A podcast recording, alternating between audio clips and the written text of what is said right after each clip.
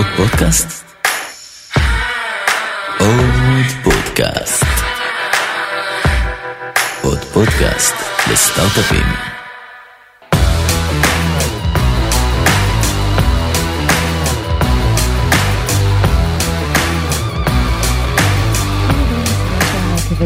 אני נעמה גסמן של מחר, פודקאסט בקריאה היום אני מארחת את חן עמית, מייסד שותף ומנכ"ל חברת טיפלתי, אחת החברות הישראליות הבולטות והצומחות בוואלי, שעושה אוטומציה לתהליכי תשלומים וניהול ספקים. החברה גייסה עד היום למעלה מ-130 מיליון דולר, יש לה 300 עובדים בישראל ובארצות הברית, והיא עם לקוחות ענק, שגם עליהם נדבר. היום בפרק אה, נשוחח על תפקיד המנכ"ל בשלב הצמיחה, החל מגיוס העובדים, גיוס כסף כמובן, ושימור תרבות ארגונית בסקייל, וגם על איך מחזיקים בצ'רן כל כך נמוך, קרוב לאחוז אה, שנתי. אה, ולא נסיים מבלי לדבר כמובן על השפעת הקורונה על חברה ישראלית שפועלת בשוק האמריקאי, וההתמודדות עם המציאות החדשה. אז חן, איזה כיף שאתה פה. תודה רבה, כיף להיות פה. איזה כיף. ספר לנו קצת על עצמך ועל טיפלתי. אני אתחיל בטיפלתי, יותר חשובה ממני. אה, אז בטיפלתי, כמו שאמרת, אנחנו עושים אוטומציה לתהליכי ניהול אה, ספקים ותשלומים, מה שנקרא accounts payable, והתחום הזה הוא פחות או יותר הפינה החשוכה האחרונה. יש עוד אחרונות, אבל זאת נוכחית האחרונה בארגון שלא מטופלת, ואומנם יש לנו לקוחות גדולים, כמו שאמרת, אבל ה target שלנו המרכזי הוא לקוחות בינוניים, וזו סיטואציה מיוחדת שבה יש בעיה. שלא באמת אכפת ללקוחות שלנו ממנה. זאת אומרת, הם רוצים להיפטר מהבעיה, כי מי רוצה להתעסק בחשבוניות ובתשלומים וב compliance ובבדיקות ובכל מיני תהליכים שיש בהם בעיקר סיכון והתועלת היא רק נגזרת של העבודה עם הספק.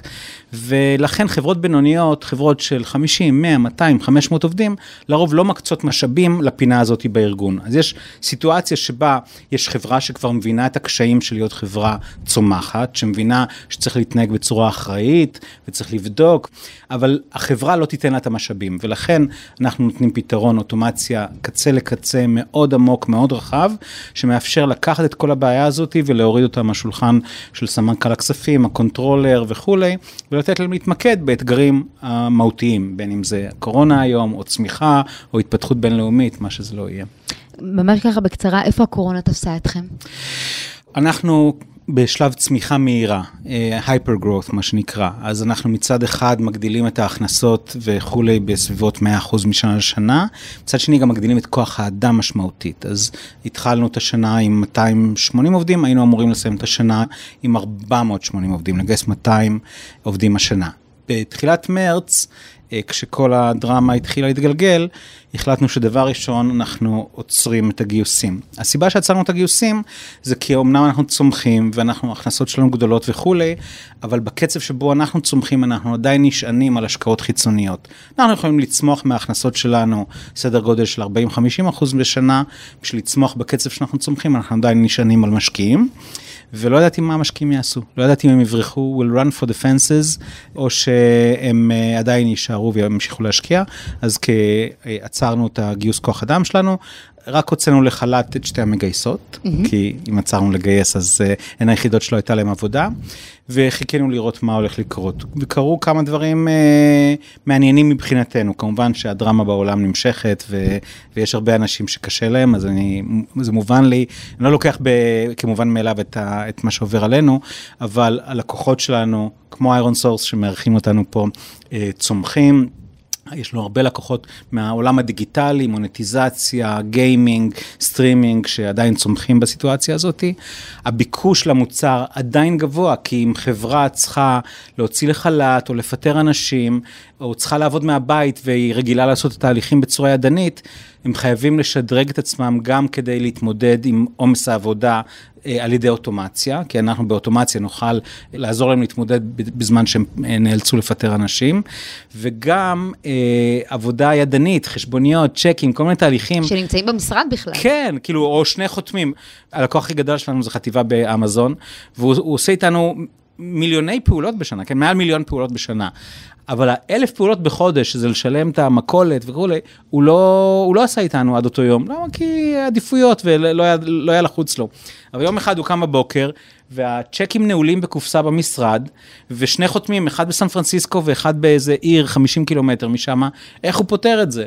הרים טלפון לסמנכ"ל תפעול שלנו, מיד הרמנו לו אנטיטי לטובת העניין הזה, ויש עוד כל מיני סיפורים כאלה של חברות שהיו רגילות לשלם בצ'קים, פשוט לא, לא יכולות, או, או צריכות להעביר תהליכי אישור חשבוניות, או כל מיני תהליכים. אה, סיזיפיים וקטנים, שמי חשב על זה קטנים בכלל. ומעצבנים, ו- נכון. אז אה, גם שם הביקוש עדיין ממשיך לעלות. והדבר השלישי זה שאנחנו, המשקיעים, אה, ממשיכים להשקיע וספציפית מחזרים אחרינו, אז אנחנו יודעים שאנחנו יכולים... אה, להתקדם קדימה ולכן לפני בערך שלושה שבועות החלטנו שאנחנו חוזרים לתנופת גיוס אגרסיבית. אה, אנחנו נגייס, אנחנו היום 300 איש, נגייס עד סוף השנה 120 איש. מחצית בישראל ובארצות הברית? אה, קצת יותר בישראל, קצת יותר פיתוח ומוצר, אה, והשאר בתפעול ובשיווק ומכירות. אז לא נגיע ל-480 שהיינו צריכים להיות, נגיע ל-420 כי איבדנו רבעון ואנחנו לא, לא נצליח לחפות על זה בזמן שנשאר לנו, אבל חזרנו לתנופת גיוס, אנחנו הוצאנו ממש בשבוע שעבר את התקציבים ואת ה... אה, לצוותים, ו... Q2 נסגר טוב. Q2 אה, הולך להיסגר עוד מעט וזה יהיה רבעון פנטסטי. אז אני אעשה גם טאצ'ווד, כן, שימשיך לגמרי. ככה. אז לפני שאנחנו מדברים באמת על תפקיד המנכ"ל בצמיחה, אולי נתעכב רגע על, על ההגדרה של צמיחה, ולאיזה סוג של חברות אנחנו הולכים באמת להתייחס, כי חברות נמצאות רוב הזמן בצמיחה. כן, אז זה נכון, ההגדרה של צמיחה היא פלואידית, כל אחד יכול להגדיר אה, צמיחה איך שהוא רוצה, גם חברה של בן אדם אחד, אני אומר שכשהתחלתי, שנה וחצי ראשונות עבדתי לבד, הייתי המפתח, זה, הכל עשיתי לבד. שנה שנייה גדלנו פי, פי שניים, הכפלנו את כוח האדם, כן, מאחד לשניים. אבל אה, אני חושב שההגדרה המקובלת זה אה, הגדרה של אה, קרנות צמיחה. קרנות צמיחה, הקו התחתון שלהם זה חברות עם הכנסה של 10 מיליון דולר. אני מכליל, כן, בוודאי שיש קרנות כאלה ואחרות, אבל הקו התחתון הוא חברות עם הכנסה שנתית של 10 מיליון דולר. ואני חושב שזה זה הקו שאני לפחות אתייחס אליו ממנו. ומה מה אתה רואה בעצם את התפקיד של מנכ"ל או מנכ"לית באמת בשלב הזה? זאת אומרת, לטובת חברות שאו-טו-טו מגיעות, מתי מרגישים שהפאזה הזאת היא מתחילה? שאלה מעולה. גם אנחנו, אה, יום אחד כאילו אה, נפקחו העיניים שלנו ואמרנו, וואלה, בעצם הגיע הזמן להעביר שם." הילוך, כן, הגיע הזמן להעביר הילוך. אני חושב שיש כמה דברים. אחד, אם אתה באמת חשוב לך להיצמד להגדרות, אז זה עשרה מיליון דולר, אבל יותר חשוב לנו באותו, בנקודה שאני חושב עליה, היה שהבעיה נפתרה. המודל העסקי ברור, ה-go to market ברור, המוצר ברור, ה-pricing ברור, ואנחנו יודעים לשכפל. המכונה ברת שכפול. אנחנו יודעים לגייס אנשים, להכשיר אותם, להפוך אותם לפרודוקטיביים, ולחזור, repeat.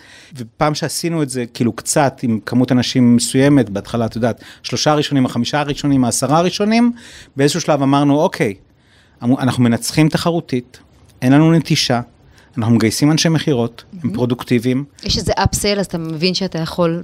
כן, אני יודע, שאני, להתרחב. אני יודע שאני יכול להתרחב, אני יודע, אה, אני יודע שהמכונה עובדת, מכונת המכירות יכולה לעבוד, ועכשיו צריך לשפוך יותר דלק למדורה הזאתי. השוק אה, לא, מחכה, לא מחכה לנו במובן מסוים, יש 600 אלף לקוחות בשוק שלנו, אה, בינינו לבין כל, אין, אין המון שחקנים, אבל מעט השחקנים שקיימים, אנחנו משרתים.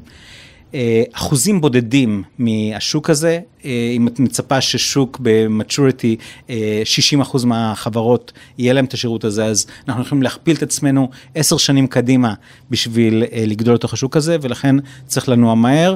זה היה איפשהו ב-2017 שהייתה, היה לנו את האפיפני הזה, את ההתעוררות הזאת. אחרי כמה שנים זה היה מהקמת החברה? אה, סדר גודל של אה, שש וחצי שנים, שש וחצי שנים. כן. אז אולי אחת השאלות ש... שאני ככה שומעת אה, המון, היא נורא מתקשרת לגיוס עובדים. כי יש המון פעמים את השאלה, איך אתה מתמודד עם, עם עובדים שבאמת היו בחברה מהימים המאוד ראשונים, אמ, ופחות מתאימים באמת לשלב הצמיחה, כי, כי זו החלטה שהיא מאוד לא פשוטה ברמה האישית. כן. אה, גם פה שאלה מצוינת, אה, וכמובן שהעמקתי בה והתמודדתי איתה כבר בשלבים המוקדמים של החברה ולאורך כל חיי החברה. הדרך שבה אני מסתכל על זה כשאני מגייס, אה, בין אם עובד ובין אם מנהל בכיר, כאילו, אה, זה, האם הוא יכול לעזור לנו לעבור את השנתיים הקרובות. בקצב צמיחה שלנו, שנתיים זה להכ- לגדול פי ארבע. יהיה פי ארבע כוח אדם, פי ארבע לקוחות, פי ארבע הכנסות, זה, הקצב הוא אדיר. ולאו דווקא מי שבא כשהיינו עשרה אנשים, מתאים לסיטואציה שבה אנחנו מאה אנשים, מי שניהל קבוצה של בן אדם שניים, יודע לנהל שתי שכבות ניהול עם אה, אה, מפתח ניהול מאוד מאוד רחב, אה, וחייבים להכיר בזה.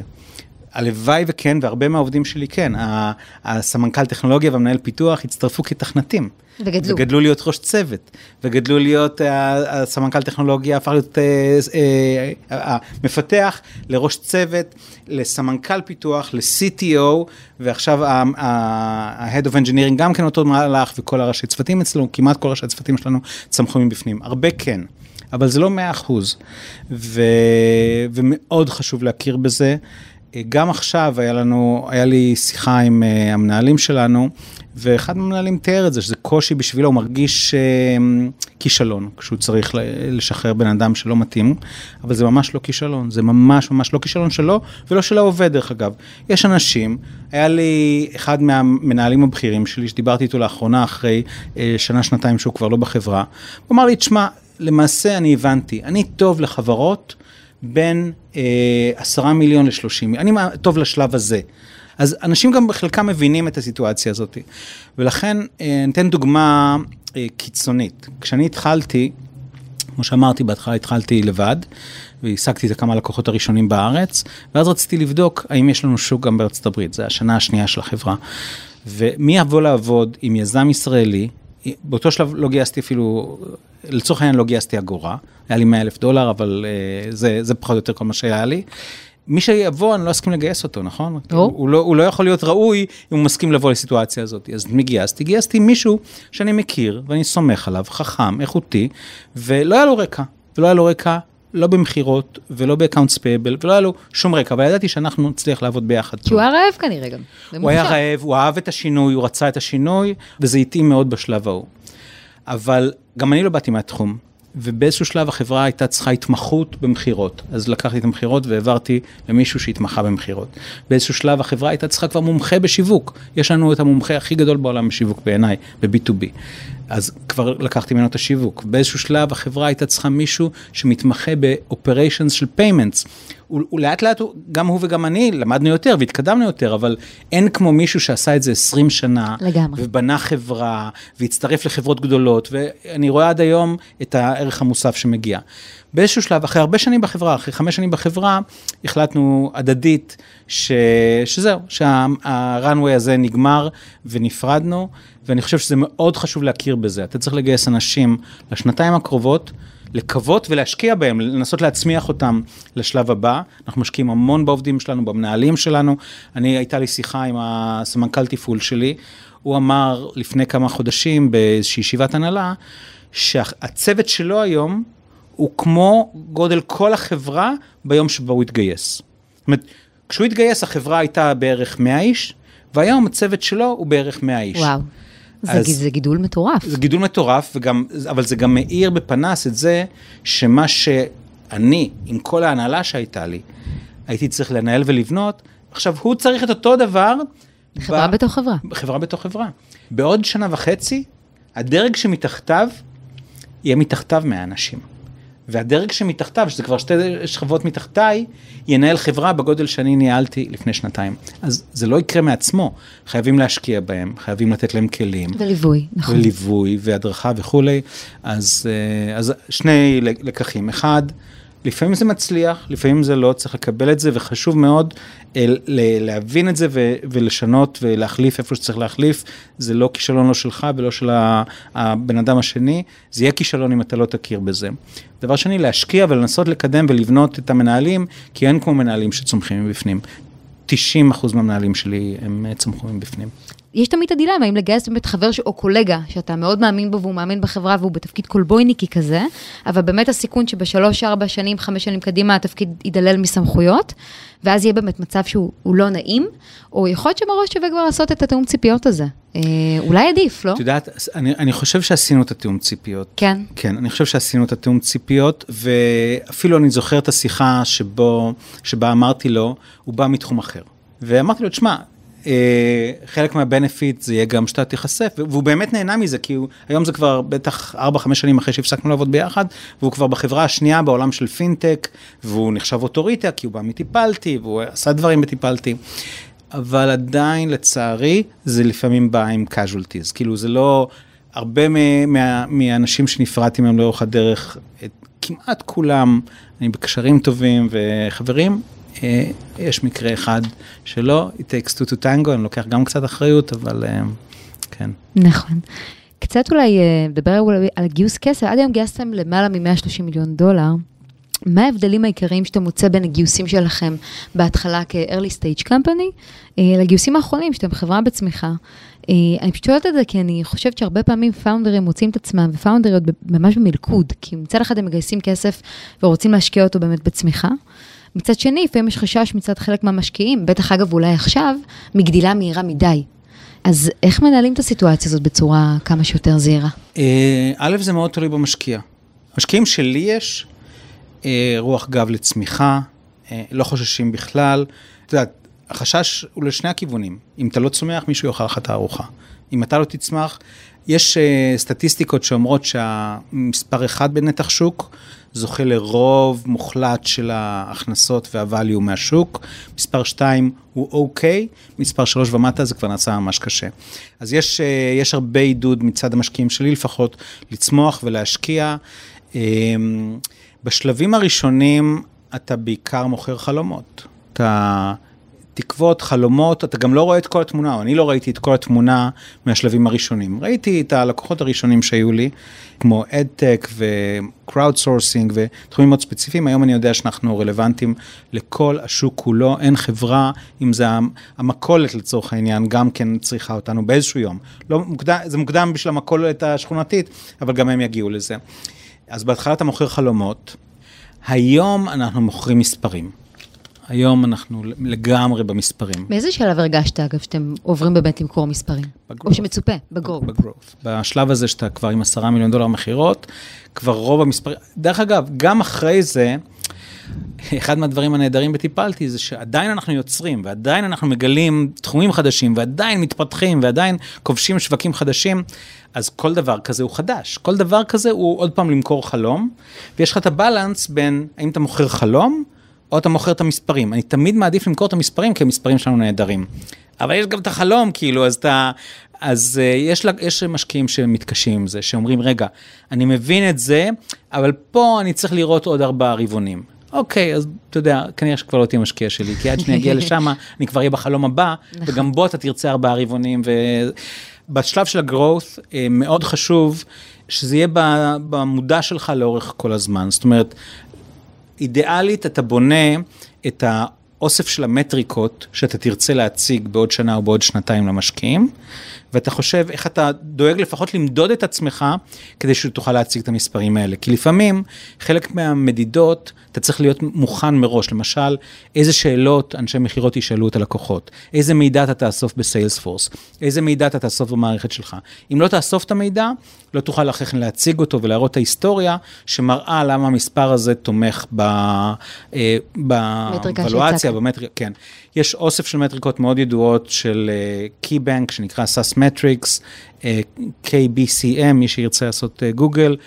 Uh, אוסף המטריקות, מי שבסאס מכיר אותם, זה uh, growth ו-churn ו-LTV ו-CAC ויחסים בין LTV to CAC ו-payback periods ו-magic numbers ואוסף של מטריקות שחשוב להכיר אותם. אי אפשר לקחת את המטריקות כמו שהן, לרוב כל חברה צריכה לעשות איזשהו adjustment לסיטואציה שלה. אנחנו חברה שהיא חלקה software וחלקה payments, חלקה אה, חותמים על התשלום החודשי, חלקה זה כמה שאתה צורך, אז צריך לדעת לעשות את ההתאמה הרלוונטית ולדעת להציג את זה למשקיעים. אה, אבל כן, בשלב ה-growth צריך להניח שהמספרים צריכים לדבר בעד עצמם. אם הם לא, אז uh, אתה צריך לחזור למכור חלומות. Uh, אתגרים אחרים. יותר קשה. אני אוהב לפתוח את המצגת משקיעים שלי עם מה שנקרא shock and awe, כאילו, אלה המספרים, כאילו, אם אתה מהשקף הראשון לא, לא שואל איפה חותמים, אז כנראה שיש בעיה. מה המטריקות שאתה מראה, שאתה אוהב להראות? מה המטריקות שני, אני אוהב מאוד את הצ'רן שלנו. אנחנו, אנחנו נדבר עליו תכף. אנחנו נדבר עליו, זה דמיוני אה, ברמות אחרות. הצ'רן שלנו הוא אחוז אחד שנתי. זה נכון שכמעט אין לכם אה, מתחרים, אבל מהיום הראשון אתם לא התפשרתם על האיכות של המוצר. נכון. ו- וחוויית המשתמש, וזה אני גם שומעת מחלק מהלקוחות שלכם, ויהיה מעניין לשמוע איך אתם עושים את זה, וגם על החלטות לא פשוטות שקיבלתם, כמו אז דיברנו באמת אה, לעשות שנייה ברייק ולחזק את התשתית. נכון. אה, אה, וכתיבת הקוד מחדש, לדוגמה. נכון. זה לא החלטה זה טריוויאלית. השקעות גדולות, ואנחנו עכשיו, זה כמעט, אני לא יודע, זה אחוזים אדירים שחוזרים חזרה למוצר כדי לצמוח, כי אתה לא יכול, אה, אה, ועכשיו אנחנו שוב פעם בהשקעות אדירות שמסתכלות פנימה. זה כואב לי להגיד את זה, כי אני, יש לנו דברים שאני מת לעשות עבור הלקוחות, ויש לנו חלומות אדירים, ואני צריך להשקיע המון אה, אחורה. ו, ו, אז מה הסיבות לדעתך לצ'רן הנמוך הזה, שחברות B2B SaaS מקשיבות ואומרות, אוקיי, let's embrace it. כן, אני חושב שבגדול יש אה, כמה דברים שמשחקים לטובתנו. אחד, אנחנו מביאים value אדיר, כן? אנחנו מביאים value אה, סופר משמעותי. אנחנו חוסכים 80% מכוח האדם של החברה, אנחנו פותרים בעיה כואבת. מכוח החברה שמתעסק ב... שמתעסק ב-accounts payable, אה, אנחנו משפרים את הבטיחות שלהם, משפרים את התהליכים שלהם, משפרים את החוויה של הסטרימרים או הלקוחות שלהם, למשל ב-ironSource, השותפים שלהם, ואין אלטרנטיבה טובה. אז אחד זה שבאמת אין אלטרנטיבה טובה, כשאין אלטרנטיבה טובה זה, זה מדד אחד. מדד שני הוא, כשאני, אני, אני מודד אותנו בשני דרכים, אחד זה הצ'אן והשני זה התחרותיות. כשאנחנו נמצאים בסיטואציה תחרותית, הרבה מה, מהעסקאות שלנו הן לא תחרותיות. אה, בערך שני שליש מהעסקאות שלנו הן בכלל לא תחרותיות. אין, אנחנו מגיעים ללקוח ואומרים לו, ידידי, בוא תראה דרך יותר טובה לעשות את מה שאתה עושה, אומר, וואו, לא ידעתי, ואנחנו מוכרים לו. אבל בשליש שכן תחרותי, אנחנו מנצחים באחוזים דמיוניים, ואנחנו תמיד המוצר היקר יותר. והסיבה היא בכמה יקר? מהשאר? מאשר חינם. אוקיי. אנחנו עולים כסף, וחלק מהמתחרים שלנו נותנים את המוצר שלהם כדי בחינם. לתפוס את השוק מבחינתם? או כי... לא, יש להם מודל עסקי אחר. מודל עסקי שמייצר הכנסות, מה, אה, למשל, הם ממקדים את המוצר שלהם על סביב כרטיסי אשראי. אתה חייב להשתמש בכרטיסי אשראי כדי ליהנות מהשירותים שלהם. כרטיסי אשראי, יש עמלות שחברות האשראי גובות לאורך הדרך, זה על חשבון מישהו, זה לא בא בחינם. אנחנו לא מחייבים לעבוד בכרטיסי אשראי, ולכן... אה, ונותנים, מחיר. יש מחיר, גם פתרון הרבה יותר רחב והרבה יותר עמוק. אנחנו ה-premium product ואנחנו גובים כ-premium product. ולמרות זאת אנחנו מנצחים באחוזים אה, אדירים. אז אני חושב שבנקודת זמן שאנחנו נמצאים בה היום, יש לנו את המוצר הכי robust-י, הכי עשיר, פותר את הבעיה נהדר, ויש barriers to entry שיהיה קשה מאוד לתפוס אותנו. לא, אמרתי שאנחנו מגייסים עכשיו אה, 120 איש, היינו צריכים להגדיל את צוות הפיתוח. אה, או התוכנית המקורית, ואנחנו נהיה קרובים אליה, הייתה להגדיל את צוות הפיתוח ב-60 אחוז השנה. כן, אנחנו בשנה התשיעית, עשירית של החברה, ואנחנו עדיין מגדילים את צוות הפיתוח בכאלה היקפים. מה זה אומר? זה אומר שאנחנו משקיעים הרבה במוצר ובונים עוד הרבה יכולות, ולכן אי אפשר, מאוד מאוד קשה להתחרות איתנו. NPS מאוד גבוה, אה, אנחנו מודדים אותו ממש בנגזרות של, אז במוצרים הוותיקים שלנו ה-NPS מאוד גבוה, מוצרים החדשים שלנו, אנחנו משקיעים מאוד ממוקדים. אבל זה תמיד היה ככה? זאת אומרת, מהיום לא הראשון? מדדנו NPS בהתחלה. אוקיי. לא ידעתי אבל- על אבל NPS צ'רן, בהתחלה. לדוגמה, מתי הוצאתם תמיד אותו? תמיד, את יודעת, הוא היה שלושה אחוז לפני ארבע שנים. בסדר, גם שלושה אחוז שנתי זה דמיוני, אנשים היו אה, עוש- משלמים הרבה בשביל שיהיה להם אה, צ'רן של שלושה אחוז שנתי. אה, אז בין שלושה אחוז לאחוז, לא עשינו כלום כדי לשפר אותו. ואני רק יכול לנ- לנסות לנתח בדיעבד למה הצ'אנט שלנו נמוך. באמת, מעולם לא היה איזשהו ניסיון פרואקטיבי להקטין את הצ'אן או לנהל את הצ'אן. פשוט באופן אינטואיטיבי, טבעי, הוא תמיד היה סופר סופר נמוך, וזה מנוף אדיר, כי מה צ'אן נותן? כשיש לך נטישה של אחוז, זה אומר שהלקוח, מתמטית, יהיה איתך 100 שנה. בשאיפה. בשאיפה. הם לא ישרדו כנראה 100 שנה, רוב החברות לא שורדות 100 שנה, אבל אז אתה יכול להשקיע הרבה בלקוח, כי אתה יודע, לקוח יחיה איתך, תבחרי את המספר. אנחנו אומרים 10 שנים, בדיוק אתמול שמעתי, שלקוחות בנקאיים לא עוזבים את הבנק 14 שנה ממוצע. בנקים זה הקומודיטי של הקומודיטי, אין יותר קומודיטי מבנק, ואנחנו מאוד דיפרנציאטד. אז במינימום אני אומר, אנחנו נהיה 14 שבנק.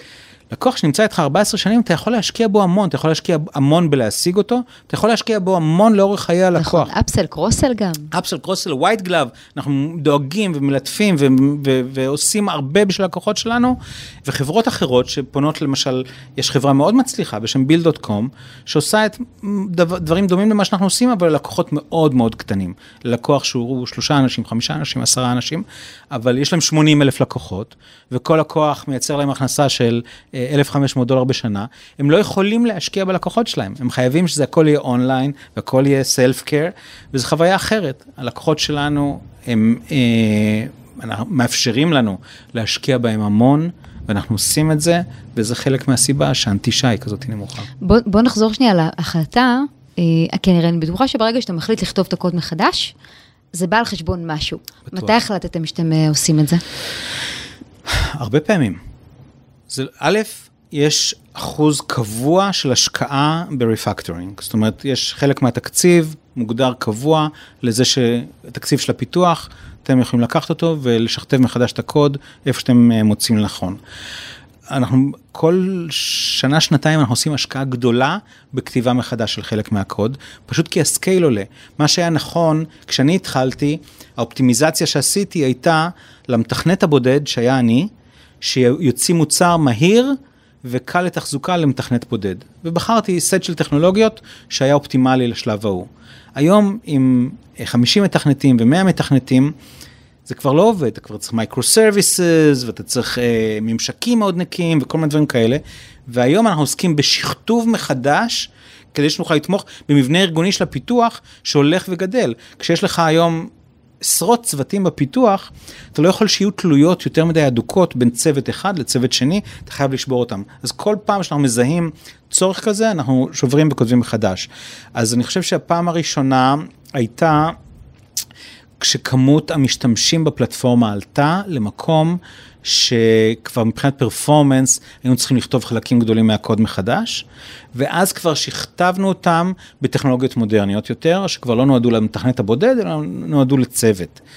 ואחרי כן, אה, עכשיו אנחנו, כמו שאמרתי, בשלב של שכתוב אה, של העמקה של microservices, אנחנו כבר היינו microservices, אבל מעמיקים בזה כדי שאפשר יהיה להתמודד ארגונית. משכתבים אה, כשאתה לקוח מוריד דוח של אלף טרנזקציות, או של 100 מיליון טרנזקציות, uh, הדוח יכול להיתקע במערכת for good. אז אתה צריך לבנות תהליכים שמאפשרים להוריד דוחות למיליונים ומאות מיליונים של טרנזקציות. אז כל פעם אנחנו פוגשים סקאלה נוספת ומאתגרים אותנו. בגדול אנחנו כל הזמן בודקים את עצמנו בעשר פעמים מגודל הלקוח הכי גדול שלנו. ככל שהלקוחות שלנו גדלים, וחלק מהלקוחות שלנו גדלים מאוד מהר, האתגרים נעשים גדולים. לקוח שהיום יש לו מיליון טרנזקציות בשנה, או 100 אלף טרנזקציות בפעולה אחת הוא עושה, אנחנו בודקים אותו על מיליון טרנזקציות בפעולה אחת. כדי שתמיד תהיו עשרה צעדים אלה. כי הוא, הוא זז מהר, הלקוחות שלנו זזים מהר, הם גם גדלים בקצבים שאנחנו גדלים.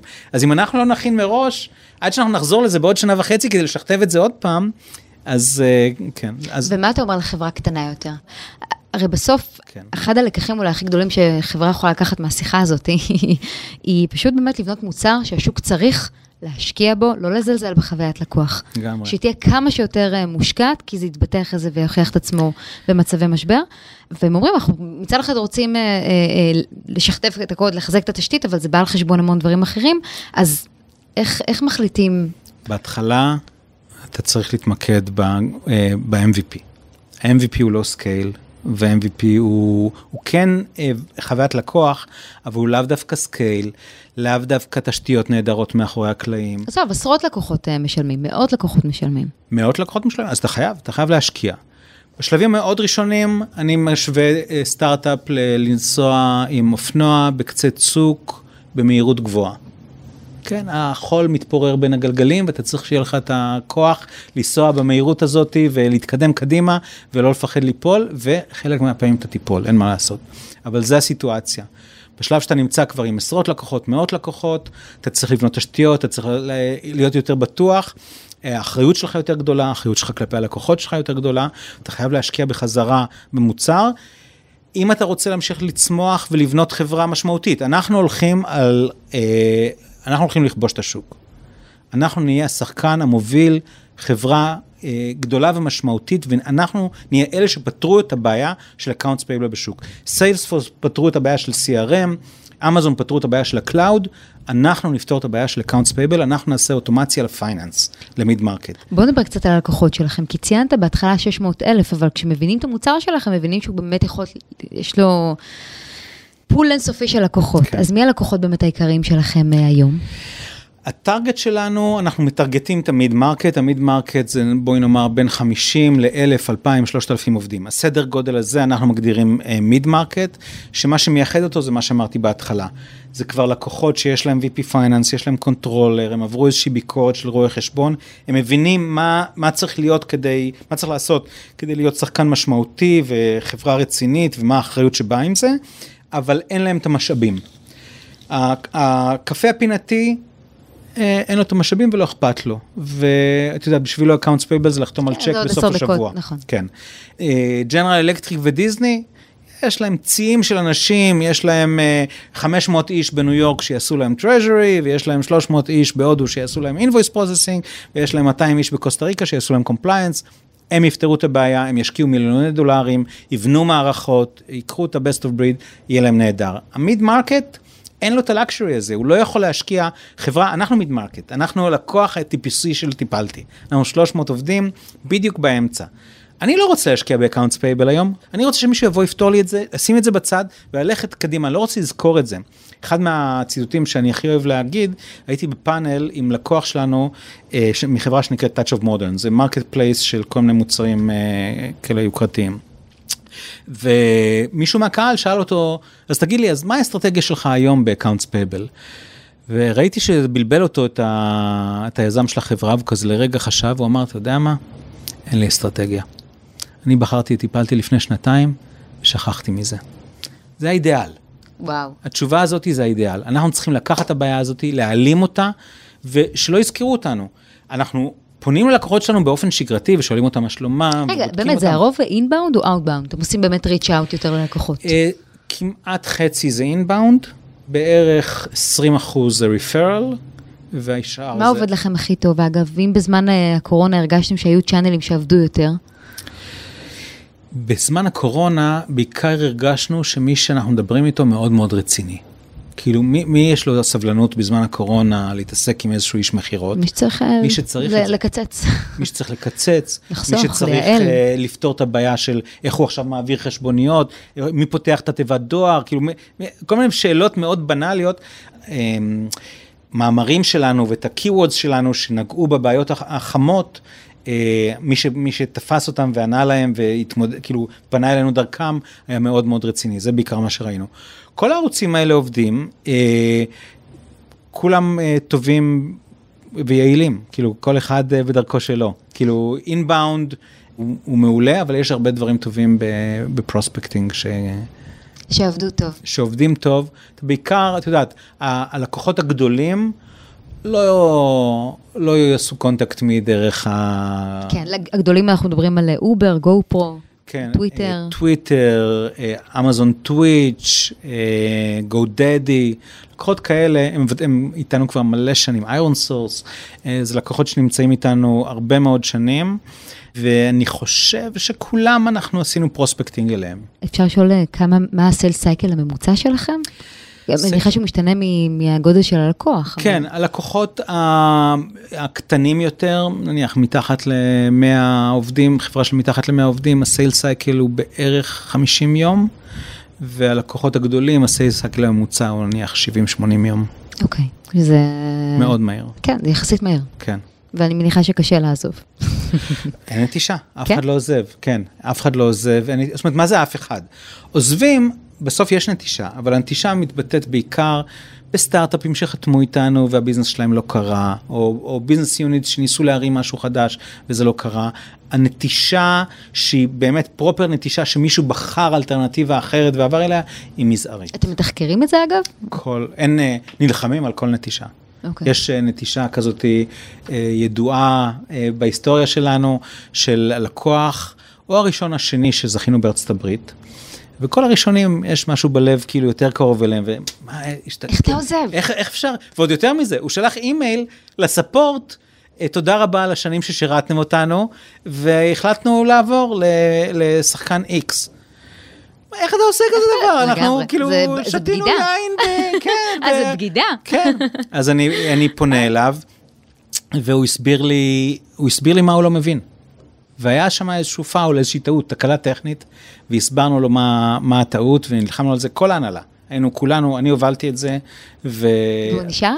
בוודאי. מדהים, איזה יופי. אני חושבת שאגב, זה לקח מאוד חשוב, באמת, לא כן. לתחקר, כן. ובאמת אה, אה, אפשר להבין מזה המון. כן. מה שמעניין אותי בכל השיחה הזאת באמת, זה שהוא, אחד הדברים הכי חזקים בשיחה זה התרבות הארגונית שלכם. כי שים לב שהתרבות ואיך שאתה רואה את הדברים, וה-customer journey, והמוצר שחייב להיות פיין, והתשתית שחייבת להיות הכי טובה, והגדילה בצורה מאוד נכונה, היא, היא, זה מאוד אה, זועק, את ה- זאת אומרת, תרבות ארגונית משתקפת גם בעובדים וגם משתקפת במוצר. וזה מאוד אה, ניכר אצלכם, ואני רוצה לדעת איך... איך אתה מצליח לשמר תרבות ארגונית כשהיו מצבים בחברה שמחצית העובדים אה, עובדים בחברה פחות משנה? זאת אומרת, לרוב אחרי גיוס גדול, חברה נדרשת לגדול באמת משמעותית מבחינת המשאבים.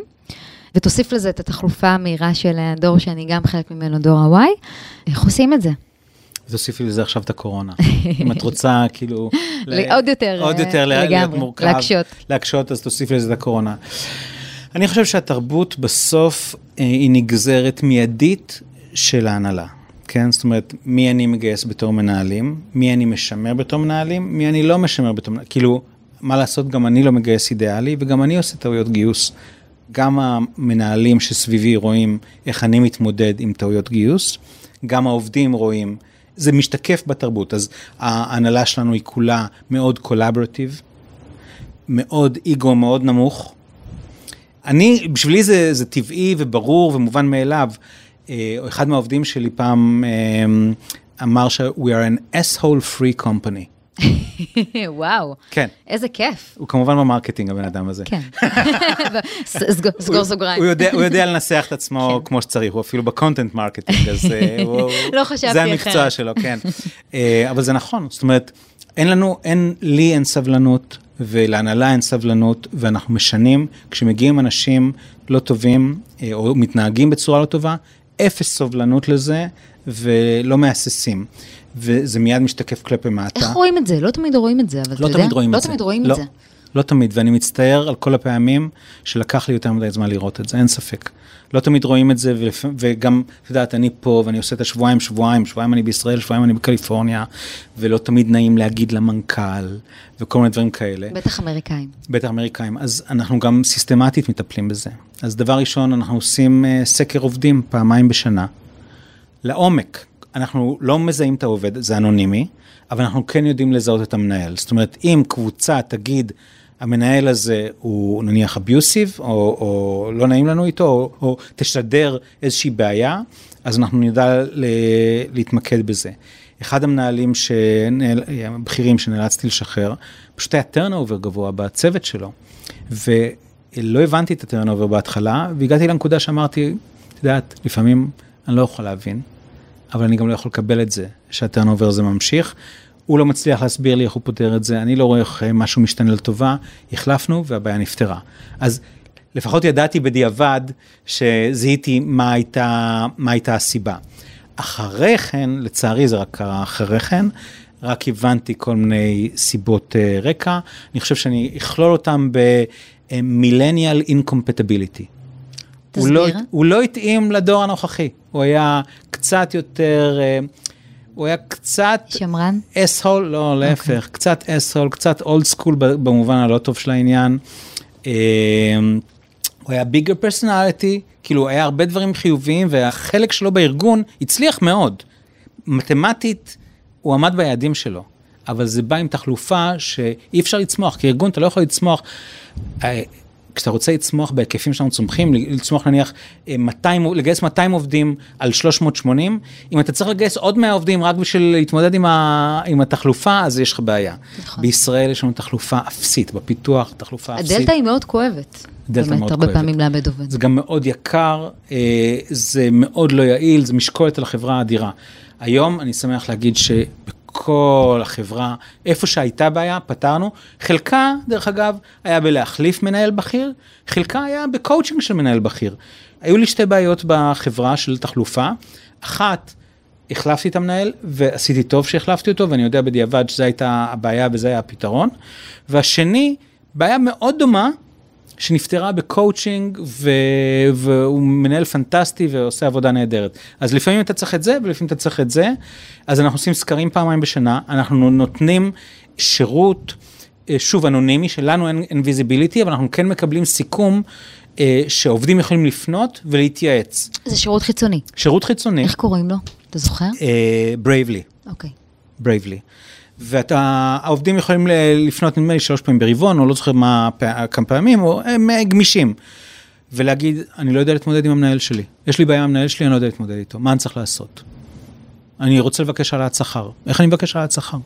כל מיני דברים ש... אה, א', נותנים מפלט לאנשים שמתקשים בסיטואציה, נכון. אה, וב' עוזרים לנו גם למדוד את הדופק. זאת אומרת, ברייבלי יחזרו ויגידו לנו, תשמעו, יש בעיה, הם לא יגידו מי אמר ולא יגידו מה אמר, אבל הם יוכלו לתת לנו כיוון, נותנים לנו דוחות מעורפלים קצת, אני חייב לציין, אבל הם כן נותנים לנו איזשהו, איזשהו אצבע על הדופק, יחד עם הסקרים, יחד עם זה שכל חודש ב-all hands של החברה, אני מאפשר לשאול שאלות אנונימיות גם כן. כשביקשתי מאנשים להרים את היד ולשאול, קיבלתי כמות קטנה ברור. של שאלות. אנחנו משתמשים גם כן בכלי סליידו, S-L-I-D-O, שמאפשר uh, לשאול שאלות אנונימיות, ואנחנו עונים על כל הש... כמעט כל השאלות, או אנחנו עונים על כל השאלות, לא כל פעם. כאילו אם שאל, שאלו את אותה שאלה בחודש שעבר, אני לא כן. והתחלנו עכשיו גם לסכם את השאלות ולפרסם אותן בסלאק צ'אנל, אז מי שלא זוכר אם השאלה נשאלה, אנחנו עונים על הכל, אנחנו פתוחים. זה כלי מדהים גם לחברה שיש לה 100 עובדים, 100 לגמרי, 150. לגמרי, וגם הסקרים, רוב המוצרים האלה הם, הם אה, לינאריים עם כמות העובדים, אז אפשר גם השקעות קטנות, גם בסקרים האלה, קל טראמפ אנחנו משתמשים, גם בסליידו, שיש גם premium version של Slido, אתה לא חייב לשלם בכלל, ו Bravely אני חושב שזה תמיד בתשלום, אבל... אה, אבל זה שווה את זה, אתה יודע. כי אין לך דרך אחרת, כן. בטח שחברה גדלה. כן. אתה לא תדע, בטח אמריקאים שהם לא מדברים, כן. הם פשוט עוזבים. אגב, אני חושבת שהדור הזה באופן כללי, שאני, שוב, אני, כן. אני קצת מדברת אותו עכשיו אולי, מקווה שאני לא חוטאת, אתה לא מתעסק. אתה רואה שיש איזושהי בעיה, אתה לא תיכנס ראש בראש עם המנהל שלך, אתה... כן. אני רואה את זה אצל חברים שלי, והאמריקאים עוד יותר גרוע, הם בכלל לא... ואם הם קצת אה, יותר... הם גם יכולים לתבוע. כן. הרבה פעמים. ואז זה הופך להיות בעיה משפטית לא נעימה. כן. לשמחתי אנחנו כרגע במצב מעולה מבחינת השימור של העובדים גם כן, לא רק של לקוחות, גם של העובדים, אה, וזה פנטסטי. אני חייבת לשאול אותך קצת על, אה, על אה, מדיניות העבודה. זה נושא שהמון חברות שלנו גם מתמודדות איתו. אה, כולם מתחבטים, אתה יודע, לחזור למשרד, לאפשר עבודה מהבית. איפה, איפה אתם עומדים עכשיו ככה כחברה? אז כשהקורונה התחילה אה, והתחלנו לעבוד מהבית, והפרודוקטיביות עלתה, אני, כמעט כל האנשים שאני מדבר איתם, הפרודוקטיביות... אה, איך, איך ידעתם שהפרודוקטיביות עלתה, אגב? כי חלק, ראיתם... חלק מהמקומות זה מאוד אה, מדיד, זאת אומרת במכירות אתה, או ב marketing אתה רואה כמה לידים יש, במכירות אתה רואה כמה עסקאות אתה סוגר, בתפעול אתה רואה כמה, uh, כמה טיקטים הם סוגרים. אז בחלק המדיד זה מדיד, בחלק הלא מדיד כמו הפיתוח, uh, אז אתה פשוט מנסה לתחקר ולשאול, והפידבק היה שאנשים מרגישים uh, יותר יעילים. ופתאום אמרתי, וואלה, אולי, והקורונה תפס אותנו כשאנחנו היינו אה, בשלב של חיפוש של משרדים חדשים בישראל, משרדים חדשים בסן מטאו, משרדים חדשים בוונקובר ומשרד חדש בלונדון. יצא לך, יצא לך טוב. לגמרי יצא לי טוב, כי את כולם עצרתי ברגע האחרון. אם זה היה שלושה חודשים יותר מאוחר, הייתי תקוע עם נכסים ריקים, היה לא נעים. אז אמרתי, וואלה, וזה היה כאב ראש, אני לא אוהב את ההתעסקות עם משרדים, ויש לנו משרד מדהים בגליל ים, אבל אני לא אוהב את הדרך להגיע לשם, אני מעדיף להתעסק בלקוחות, במוצר. אמרתי, וואלה, איזה קסם, נעבוד מהבית, כאילו, זה עובד, לא- מה, מי צריך את המשרדים האלה? אמ, ואז הגיע, לאט לאט שחררו בארץ את, ה, את הנעילה של, כאילו את העבודה. נעילה מה- של המשק. נעילה, נעילה של המשק, ואז התחילה השאלה, מה, מה צריך לעשות?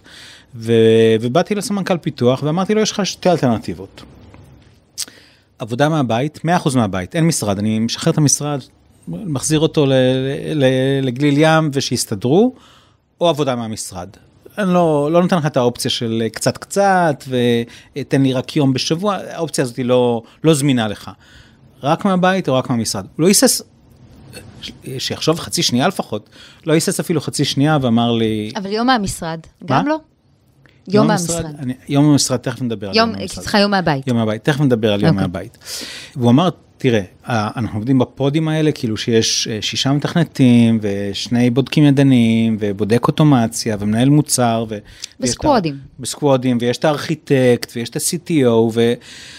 הזום הזה הוא, הוא, הוא בסדר, אבל זה לא כמו שאני מסתובב ושואל... אה, דופק בחדר השני, וזה שיחת כן, זה מסדרון. open space, אז אה, יובל, אה, מה פה ושם, ו... ומקבל תשובה, זה לא ככה, ו... וה whiteboarding וכל הדברים האלה, זה לא עובד, ומיד אחרי זה, הסמנכ"לית כספים שלי שלחה לי מחקר, שבחן חברות שעבדו רמוט, פרופר רמוט, כאילו מה- מההתחלה ועד הסוף, והסתכל על קצב הצמיחה של החברה, והראה שחברות גדולות מאוד שומרות על קצב צמיחה דומה ל-peer group שלהם, חברות מתחת ל-70 מיליון דולר הכנסות בשנה, הקצב צמיחה שלהם מידרדר, חברות מתחת ל-7 מיליון דולר בשנה, הקצב צמיחה שלהם מידרדר עוד יותר. וזה, it makes sense, כי חברה בשלב שלנו, או חברות קטנות יותר, עדיין בונות את עצמן, בונות את המוצר, יוצרים, יש המון, המון ה-creativity, ה-teamwork, או שאתה מאמין בזה או שאתה לא מאמין בזה. המחקר הזה מוכיח את זה. חברה שכבר המוצר ברור, והשוק ברור, והתהליכים ברורים, אתה נותן לעובד ספר ואומר לו, קח שלושה שבועות, כן, זה ה playbook, תלמד, כן, תרוץ. זה ה playbook, ובעוד שלושה שבועות מתחיל השעון אה, לדפוק, ושיהיה לך בהצלחה, 100 אחוזים, אז הם יכולים. אנחנו, ש- שאנחנו באמת עוד עדיין, עד- עדיין בהתחלת הדרך, אמיתי אמיתי, אנחנו אמנם חברה כבר משמעותית ויש לנו הכנסות משמעותיות, אבל ה vision שלנו הוא פי עשר יותר גדול מזה, הדברים שאנחנו רוצים לעשות הם פי עשר יותר גדולים, ויש המון unknowns והמון יצירה והמון creativity שצריך לבוא לידי ביטוי, ואני מאמין בעבודה המשותפת. אז החלטנו שאנחנו חוזרים למשרד. אה, כרגע בישראל כמובן אה, חוזרים כי זה אפשרי, בשאר העולם, בו- בוונקובר אוטוטו זה יהיה אפשרי, ובקליפורניה ברגע שיתאפשר, אז נעשה את זה בצורה מדורגת כמו שעשינו בישראל, התחלנו, בהתחלה זה היה מי שמעוניין שיבוא, היום אנחנו גם כן בסקוודים, בערך 50% מגיעים למשרד, ועם הזמן... אה, לאט לאט זה יחזור. לאט לאט זה יחזור. לגבי יום בשבוע, אז זה אותו יום שבו תהיי לא פרודוקטיבית. אי אפשר, כאילו, זה פחות נורא מאשר חמישה ימים בשבוע, אבל זה יהיה יום שבו הוא יהיה פחות פרודוקטיבי. אני חושב שאם החברה לא בנויה לעבודה מהבית, אז היום בשבוע של העובד האקראי יהיה יום בגדול מאוד לא יעיל. זה אולי קצת פרסונלי, אני חושבת, לא? זה פרסונלי, אבל בחברה שאתה מנהל 400 עובדים, ו-600 עובדים ו-1,000 עובדים, הפרסונלי נעשה קצת יותר קשה, ואתה צריך לקבל קצת החלטות יותר אה, רוחביות. בתפעול למשל, שבו באמת הכל מתודי. צריך לענות על טיקט של ספורט, יש קוקבוק, יש אה, נכון. FAQs, אז אותם אנחנו יכולים לאפשר להם לעבוד מהבית. ודווקא האנשים, אה, אה, ה- את יודעת, שאתה צריך לסיור מוחות. בדיוק, ו- כן. המפתחים ואנשי המוצר, ואת יודעת, השמנה וסלטה של החברה, אותם אני צריך במשרד, כי אני צריך את האינטראקציה הזאת. אה, אז הנטייה שלי היא פשוט לחזור למה שהיה קודם, שכן היו פינות שבהן אפשרנו עבודה מהבית, אבל זה היה מאוד מאוד ממוקד, אבל בגדול פיתוח מוצר מהמשרד, סליחה, מהבית התכוונתי מקודם, פיתוח מוצר אה, מהמשרד.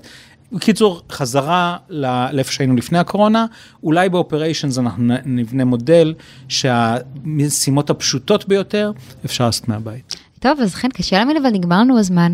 אני אגיד לך תודה ענקית שבאת וחלקת מהניסיון והתובנות שלך, אה, והיה לי כיף גדול, אה, ונאמר תודה גם לתום ולגיא ולחברים ב ironSource על האירוח הנדיב.